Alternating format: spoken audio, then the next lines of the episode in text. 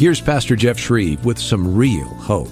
Somebody once said that there are 365 fear not statements in the Bible, one for every day of the year. Now that's good news because you and I have a natural tendency to get afraid when the circumstances look black and bleak. But the Bible tells every Christian that the Lord is with you in every scary situation in life.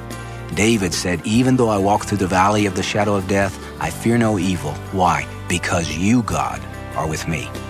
Hey, you really can relax in the Lord's strong arms. He will protect you and see you through the worst of trials and problems. Five of the greatest words in the Bible are these, and it came to pass. So be encouraged.